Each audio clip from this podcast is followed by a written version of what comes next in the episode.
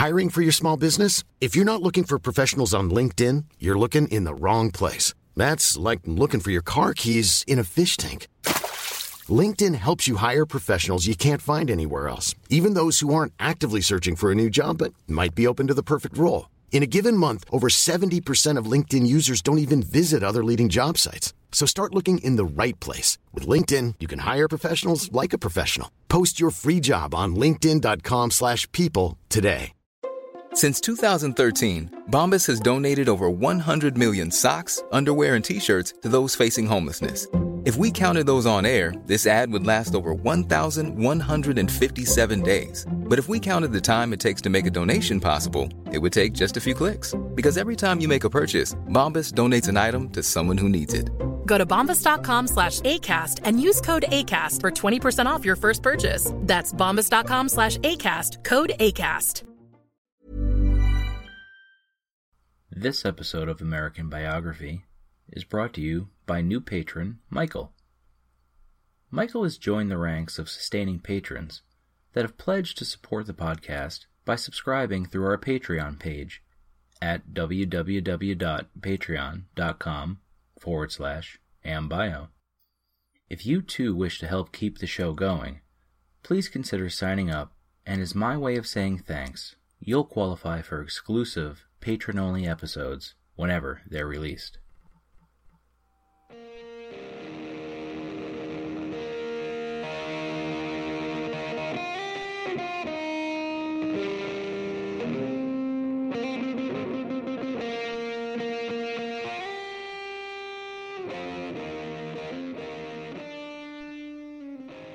Hello, and welcome back to American Biography, a member of the Agora Podcast Network. This is episode 22 The Curious Case of William Marbury. Last time, we spoke about the brave new Jeffersonian world that Marshall and the other justices found themselves and witnessed their acquiescence to the repeal of the Judiciary Act of 1801 and the subsequent sacking of dozens of federal judges by agreeing to resume the dreaded practice of riding the circuit. John Marshall had the good fortune to have been assigned the Fifth Circuit, which encompassed his home state of Virginia as well as North Carolina.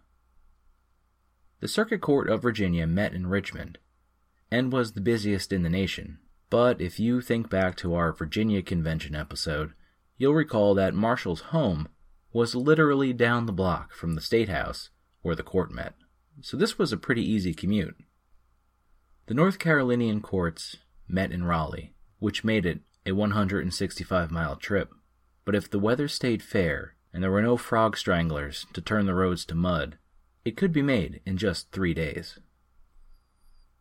Marshall's habit of cultivating friendly personal relationships, which transgressed party lines, may have factored into him getting this plum assignment, considering he had competition for the fifth. After all, his friend Bushrod Washington was also a Virginian, and there was Justice Alfred Moore, who was from North Carolina, and both probably would have been interested in working closer to home. But what can you say? It's good to be the chief. As we've discussed in previous episodes, riding the circuit was often unpleasant and not well loved by the justices. Having a sense of humor about it, though, helped make it easier and such is what Marshall displays in this letter to his wife Polly in 1802.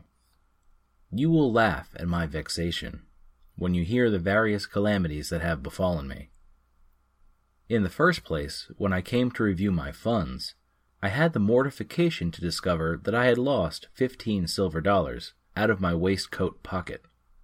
They had worn through the various mendings the pocket had sustained and sought their liberty in the sands of Carolina. I determined not to vex myself with what could not be remedied, and ordered Peter to take out my clothes that I might dress for court, when to my astonishment and grief, after fumbling around several minutes in the portmanteau, staring at vacancy, and sweating most profusely, he turned to me with the doleful tidings that I had no pair of breeches. You may be sure this piece of intelligence was not very graciously received, However, after a little scolding, I determined to make the best of my situation and immediately set out to get a pair made. I thought I should be sans culotte only one day, and that for the residue of my term I might be well enough dressed for the appearance of the first day to be forgotten. But the greatest of evils, I found, was followed by still greater. Not a tailor in the town could be prevailed on to work for me. They were all so busy that it was impossible to attend to my wants, however pressing they might be, and I have the extreme mortification to pass the whole term without that important article of dress I have mentioned. So, yeah, that's right. His Honor, Mr. Chief Justice John Marshall, presided over cases for almost a week without pants. You know, suddenly I don't feel so bad about spilling that little bit of coffee on my shirt driving into work. But regardless of what was going on beneath his judicial robes, attorneys like Joseph Story, who as a young man argued cases before John, would be confronted by the man Story describes here. Marshall is of a tall, slender figure, not graceful or imposing, but erect and steady. His hair is black, his eyes small and twinkling, his forehead rather low.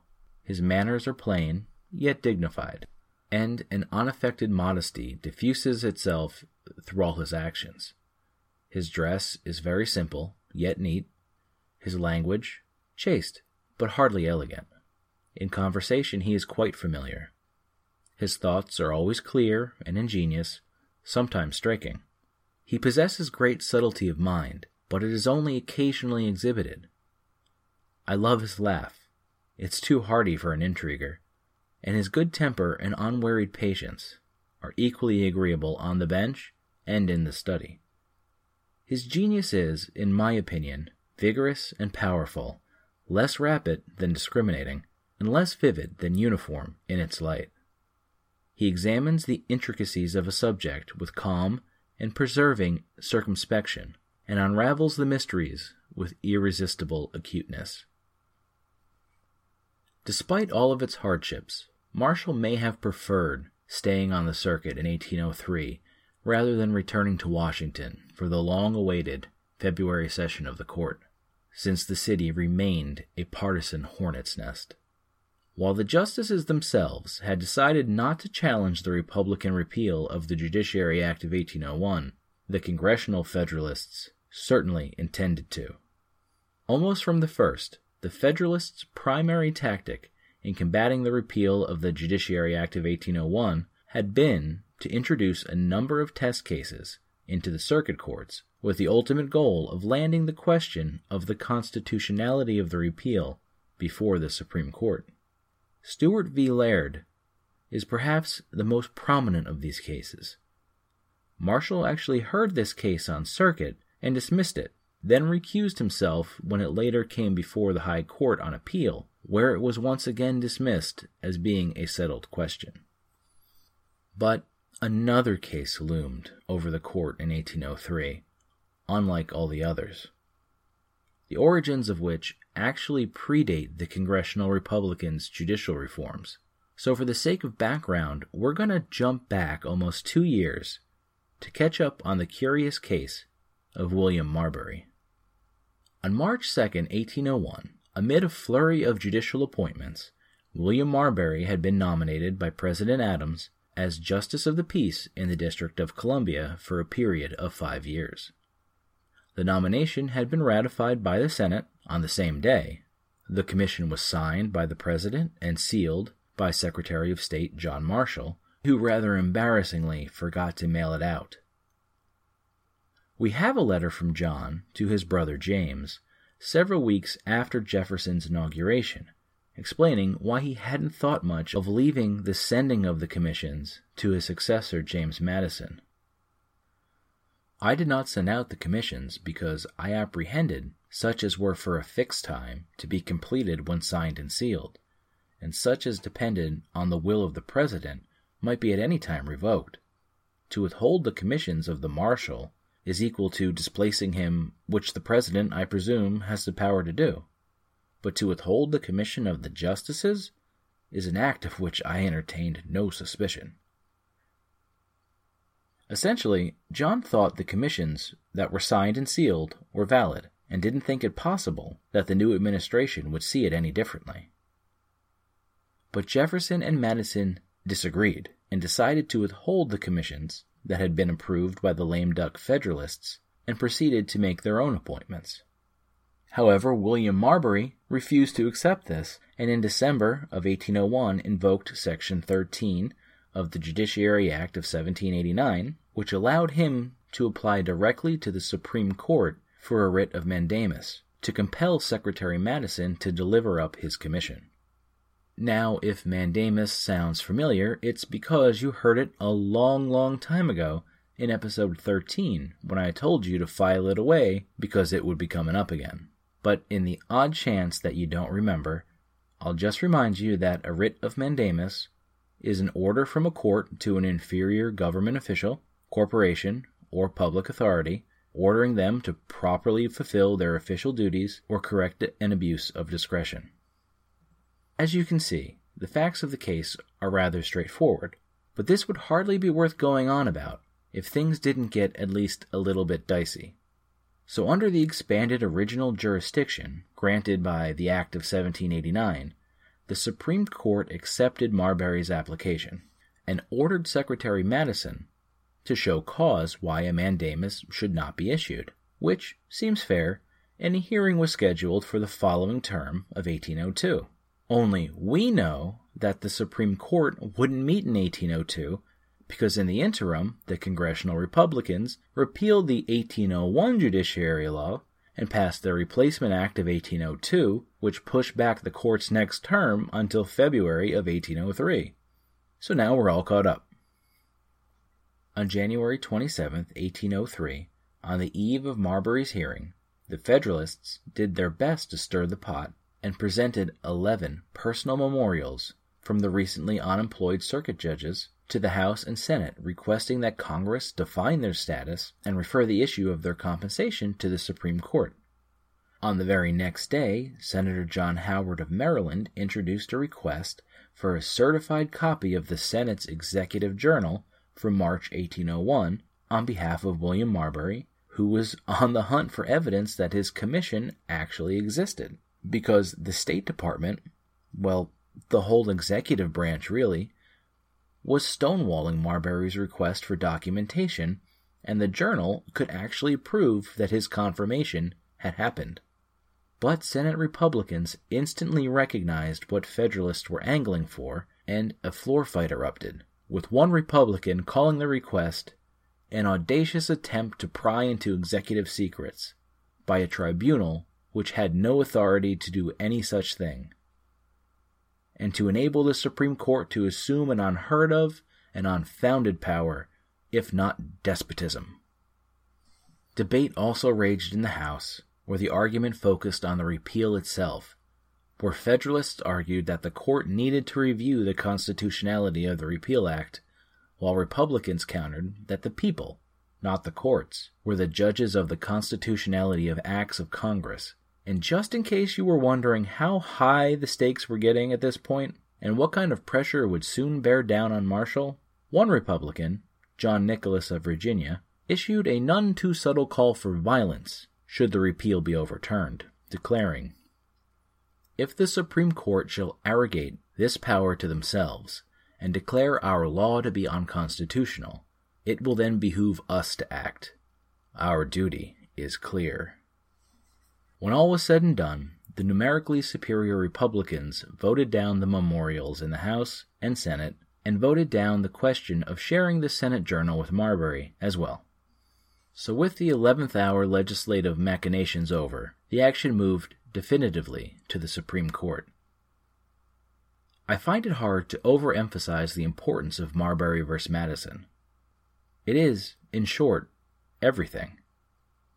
It's the Supreme Court case in American history that sets the stage on which all subsequent cases would play out. Dred Scott, Plessy v. Ferguson, Brown v. Board of Ed, Loving v. Virginia, Roe v. Wade, Obergefell v. Hodges. No subsequent court case, however sweeping, whether you or I think it good or bad, would be possible but for this one case in 1803. Marbury is an institutional and political game changer that perhaps defines the nature and practical functioning of the federal government, and particularly the Supreme Court, more completely than even the Constitution itself does. So, with the facts of the case laid out, and the magnitude of what's to come hopefully given some context, the stage is now set for the herald to cry, Oyez, on February 10th, 1803.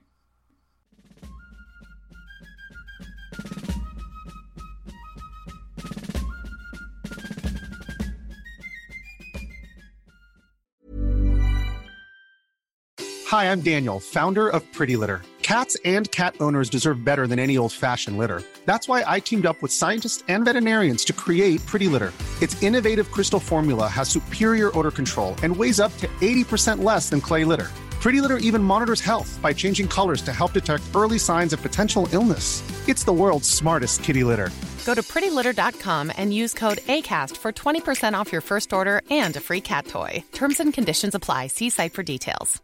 Many of us have those stubborn pounds that seem impossible to lose, no matter how good we eat or how hard we work out. My solution is PlushCare.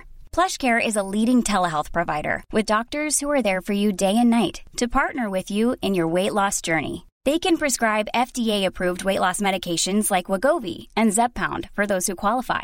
Plus, they accept most insurance plans. To get started, visit plushcare.com slash weight loss. That's plushcare.com slash weight loss. Hey, Dave. Yeah, Randy. Since we founded Bombas, we've always said our socks, underwear, and T-shirts are super soft. Any new ideas? Maybe sublimely soft. Or disgustingly cozy. Wait, what? I got it. Bombas. Absurdly comfortable essentials for yourself and for those facing homelessness. Because one purchased equals one donated. Wow, did we just write an ad? Yes. Bombas. Big comfort for everyone. Go to bombas.com slash ACAST and use code ACAST for 20% off your first purchase.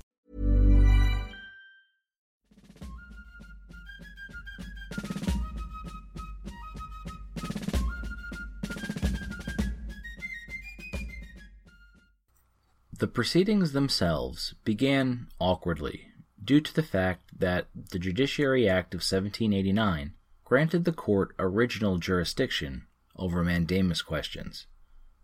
So the justices sat as a trial court rather than an appellate court as they usually did.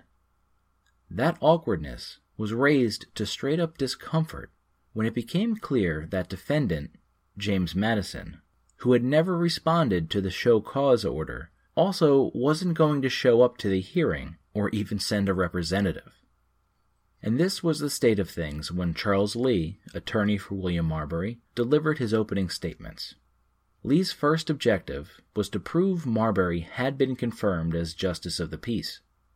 He called upon two State Department clerks as witnesses, and both initially refused, citing executive privilege. Marshall nonetheless ordered them to be sworn in, promising them that they could object to any question, but the court would decide if they must answer. Both clerks cooperated, but neither claimed to have any direct first hand knowledge of the commissions, though they'd heard talk of them. Lee next called Levi Lincoln, Jefferson's Attorney General, who had briefly acted as interim Secretary of State between Marshall's departure and Madison's arrival. Lincoln agreed to participate, but rather than be interrogated by Lee, asked if the questions could be instead reduced to writing. Marshall granted this courtesy. The questions were written out, and Lincoln was given the evening to craft his responses. The next day, Lincoln read out his answers, which revealed that he was aware of the existence of commissions that had been signed and sealed by Adams, but that he couldn't recall if any had been for a Marbury. Lincoln also said he couldn't say with certainty whether the commissions had been sent out, but he rather believed they had not been. Running out of options, and not having really proven the existence of Marbury's commission yet, Lee produced his trump card, something he may have been holding on to in case of emergency since it held the potential to embarrass the Chief Justice. He produced an affidavit from James Marshall, who swore that he'd seen the commissions in the office of the Secretary of State, meaning his brother John's office, and said that he had attempted to deliver a number of them without success and had returned them to the State Department. Like any reasonable older brother, John probably then muttered, Thanks a lot, you little jerk, and punched little Jimmy in the arm before baby bro scampered home to tattle to mommy. Anyway, with that, Lee asserted that the existence of the commissions had been proven, and he moved on to his closing arguments. Following that, Marshall asked Levi Lincoln if he wished to respond. Lincoln said that he received no instructions from Madison, and therefore declined to speak for him, at which point Marshall, increasingly uneasy with the fact that no semblance of the adversarial process had thus far been followed, literally announced that the court would attend to the observations of any person who was disposed to offer his sentiments. When only crickets responded, Marshall said the court would postpone judgment and moved on to other business for the remainder of the day. The Supreme Court was in a pickle, and Marshall knew it. The judicial branch at this time, was commonly acknowledged to be the weakest branch of the federal government. Hamilton, for instance, wrote The judiciary has no influence over either the sword or the purse, no direction either of the strength or of the wealth of the society, and can take no active resolution whatever. It may truly be said to have neither force nor will, but merely judgment, and must ultimately depend upon the aid of the executive arm, even for the efficacy of its judgments. Marshall and Company knew that they had a weak hand. So, what were their options? Could they not issue the writ of mandamus? Eh, so blatantly failing to fulfill their duty in such a clear cut case would at best appear a cowardly dodge and would pretty much delegitimize the court from there on out. So that really wasn't an option. What if the court did the obvious thing and issued the writ? How would that play out? Since Madison had already ignored the court's show cause order and hadn't bothered to show up to the hearing, there really wasn't a reason to think that there was a great chance that he'd respond to the order to deliver the commission.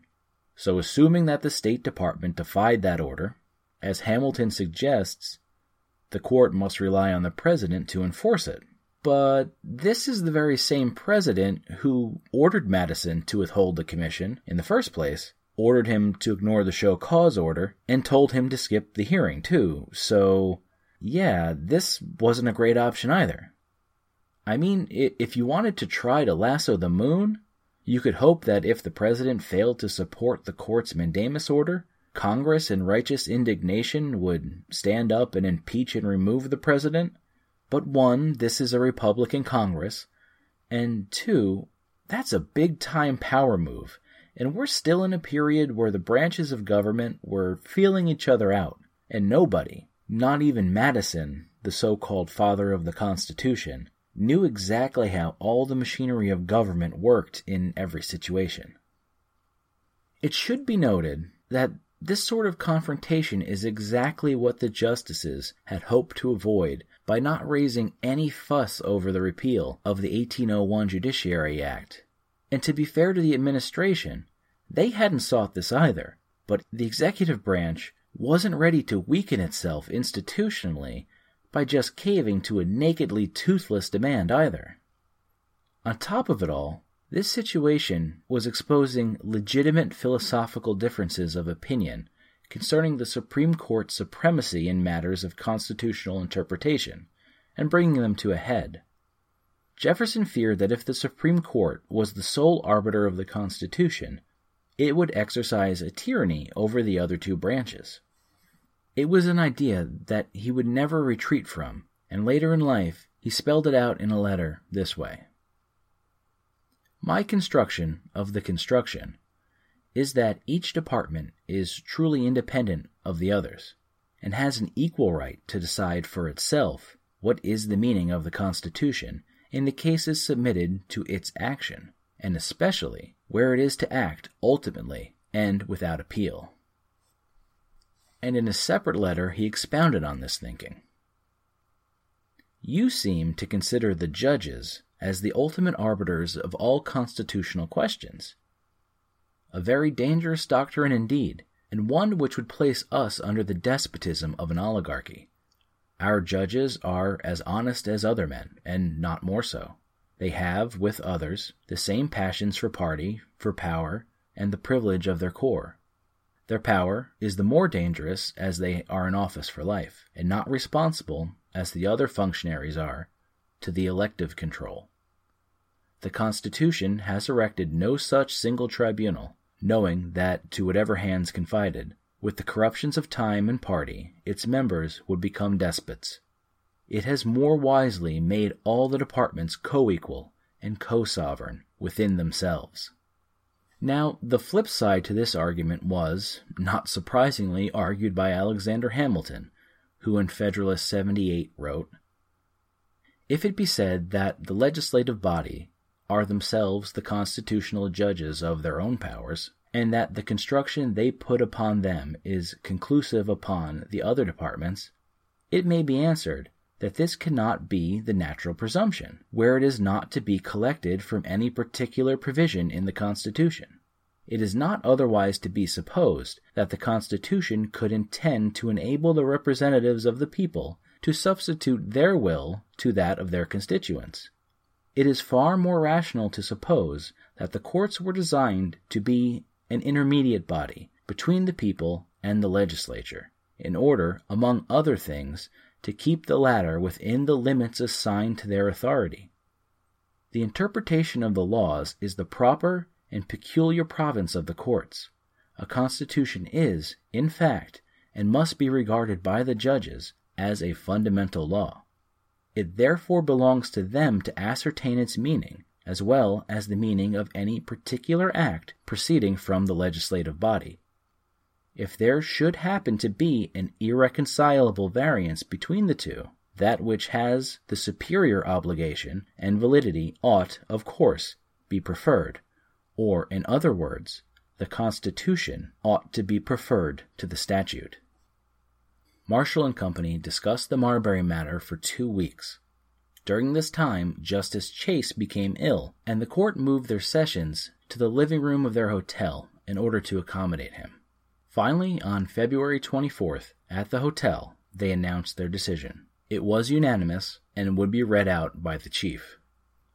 Marshall began by laying out the three questions the court needed to consider in reaching its decision. First, has the applicant a right to the commission he demands? Second, if he has a right and that right has been violated, do the laws of this country afford him a remedy? And third, if they do afford him a remedy, is it a mandamus issuing from this court? The answer to the first question was, Marshall said, yes. Mr. Marbury, then, since his commission was signed by the President and sealed by the Secretary of State, was appointed, and as the law creating the office gave the officer a right to hold for five years independent of the executive, the appointment was not revocable but vested in the officer legal rights which are protected by the laws of this country. So, having established Marbury's right to the office, the next question was Did the laws afford Marbury a remedy? In order to answer this question, Marshall believed it first had to be determined whether the Jefferson administration's actions were reviewable by the court, and this depended on whether or not they fell within the scope of political questions over which the president exercised a fairly broad discretion, or involved questions of law, which were the province of the court. You may recall Marshall had first voiced this distinction when he was debating the Robbins case while in Congress. But he now took this opportunity to take this concept and enshrine it in law. He read, By the Constitution of the United States, the President is invested with certain important political powers, in the exercise of which he is to use his own discretion, and is accountable only to his country in his political character and to his own conscience. To aid him in the performance of these duties, he is authorized to appoint certain officers who act by his authority and in conformity with his orders. In such cases, their acts are his acts, and whatever opinion may be entertained of the manner in which executive discretion may be used, still there exists, and can exist, no power to control that discretion. The subjects are political. The acts of such an officer, as an officer, can never be examined by the courts. But when the legislature proceeds to impose on that officer other duties, when he is directed peremptorily to perform certain acts, when the rights of individuals are dependent on the performance of those acts, he is so far the officer of the law, is amenable to the laws for his conduct, and cannot, at his discretion, sport away the vested rights of others. The conclusion from this reasoning is that where the heads of the departments are the political or confidential agents of the executive, merely to execute the will of the president, or rather to act in cases in which the executive possesses a constitutional or legal discretion, nothing can be more perfectly clear that their acts are only politically examinable.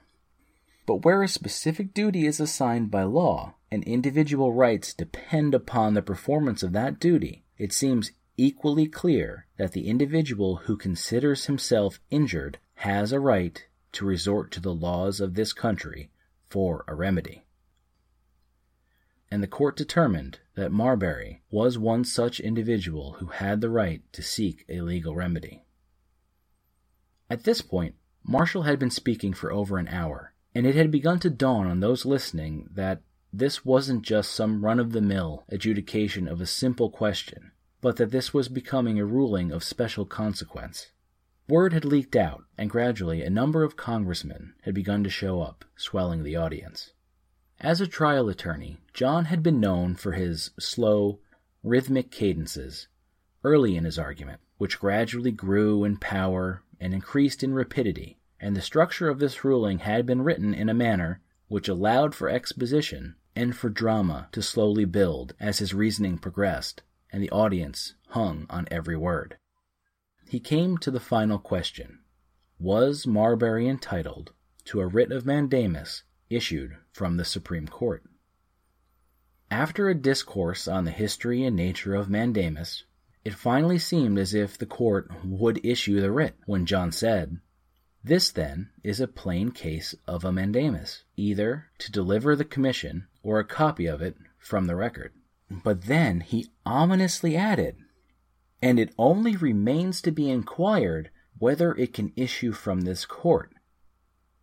Wait, what? He's been talking for over two hours now, and now he's going to ask if the court actually has jurisdiction? That is showmanship. Marshall noted that the Constitution vested the judicial power of the United States in one Supreme Court and in such inferior courts as Congress shall from time to time ordain and establish. So it was clear to him that the court's appellate jurisdiction was determined by the Congress. However, its original jurisdiction, those cases in which it sits as a trial court, you know, as they were doing right then, was specifically limited by the Constitution to cases affecting ambassadors, other public ministers and consuls, and those in which a state shall be a party. This inclined the court to wonder. The authority, therefore, given to the Supreme Court by the act establishing the judicial courts of the United States to issue writs of mandamus to public officers appears not to be warranted by the Constitution, and it becomes necessary to inquire whether a jurisdiction so conferred can be exercised. So, which is correct? The expanded original jurisdiction granted by the Judiciary Act of 1789, or the limited original jurisdiction spelled out in the Constitution? Marshall was hitting his stride. The Constitution is either a superior, paramount law, unchangeable by ordinary means, or it is on a level with ordinary legislative acts, and, like other acts, is alterable when the legislature shall please to alter it. If the former part of the alternative be true, then a legislative act contrary to the Constitution is not law. If the latter part be true, then written constitutions are absurd attempts on the part of the people to limit a power in its own nature illimitable. Certainly, all those who have framed written constitutions contemplate them as forming the fundamental and paramount law of the nation, and consequently the theory of every such government must be that an act of the legislature repugnant to the Constitution is void. This theory is essentially attached to a written constitution and is consequently to be considered by this court as one of the fundamental principles of our society. It is not, therefore, to be lost sight of in the further consideration of this subject. The Constitution was the supreme law of the land, but it was still a law nonetheless, and this leads Marshall to perhaps the most important, if not the best known, six sentences in all of American jurisprudence. It is emphatically the province and duty of the judicial department to say what the law is. Those who apply the rule to particular cases must, of necessity, expound and interpret that rule. If two laws conflict each other, the courts must decide on the operation of each. So, if a law be in opposition to the Constitution, if both the law and the Constitution apply to a particular case, so that court must either decide that case conformably to the law, disregarding the Constitution, or conformably to the Constitution, disregarding the law. The court must determine which of these conflicting rules governs the case. This is the very essence of judicial duty. If, then, the courts are to regard the Constitution, and the Constitution is superior to any ordinary act of the legislature, the Constitution and not such ordinary act must govern the case to which they both apply. So finally, after nearly four hours, Marshall finished his reading. Section 13 of the Judiciary Act was determined to be unconstitutional. Therefore, the court did not have the authority upon which to issue a writ of mandamus, and the case was dismissed.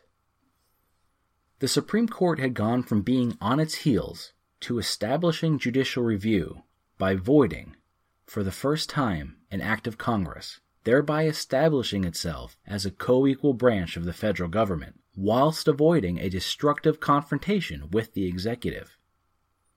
This is impressive. It had accomplished this not by seizing the ground and declaring it to be so, but by renouncing jurisdiction over political questions and rejecting a legislative attempt to expand its own jurisdiction. By focusing on the non controversial ideas that the Constitution was the supreme law of the land, and that it was the judiciary's duty to reconcile legal questions, they had established that the Supreme Court possessed the power to void laws passed by Congress. The opinion was a testament to the keenness of Marshall's mind and the subtlety of his statesmanship. He had crafted it in a way which achieved his ends but was logically rigorous and humble enough that it left little room for direct criticism. He'd made sure that everybody got something.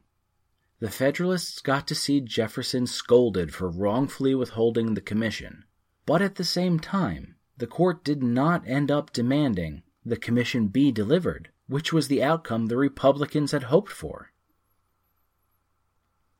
Jean Smith called this ruling a massive victory for the court. Edward Corwin described it as a political coup of the first magnitude.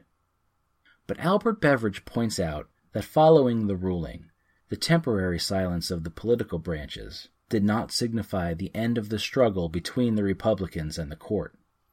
He writes The opinion of the Chief Justice was another ingredient thrown into the cauldron of Jefferson's heart, where a hatred was brewed that poisoned the great politician to his latest day. Many months after the decision in the Marbury case, Jefferson first broke his silence. Nothing in the Constitution has given the Supreme Court a right to decide for the executive more than to the executive to decide for them. And finally, Beveridge sets the stage for where we'll pick up next time, writing that the Marbury decision added fresh strength to the purpose of the Republican leaders to subdue the Federalist judiciary. It furnished Jefferson and his radical followers a new and concrete reason for ousting from the national bench, and especially from the Supreme Court, all judges who would thus override the will of Congress. Against himself, in particular, Marshall had newly whetted the edge of Republican wrath. Okay, this is where we're going to stop today. But join us next time to see what happens because, guys, the Jeffersonians sound like they're really, really mad. But until then, why not check out the Agora Podcaster of the Month, Elias Belhaddad, and his show, The History of Islam, as he examines the birth and growth of one of the world's largest religions, from pre Islamic Arabia to the modern day. Remember, American Biography is participating in the Endangered Words Project, which is trying to raise awareness for the 50 words or phrases most likely to disappear from the American lexicon. I've incorporated one of the phrases from the list in today's show, and let's see if you can pick it out and post it on the American Biography Facebook page.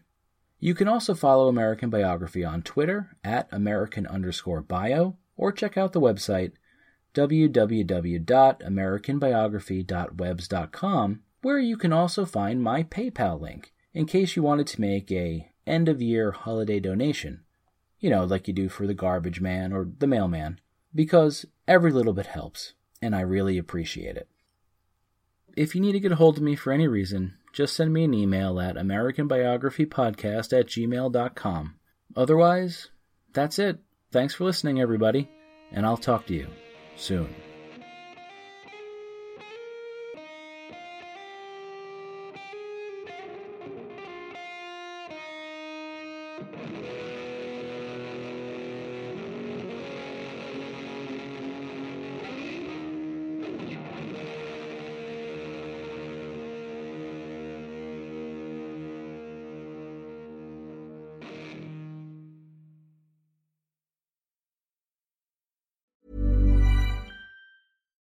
It's Paige DeSorbo from Giggly Squad. High quality fashion without the price tag. Say hello to Quince.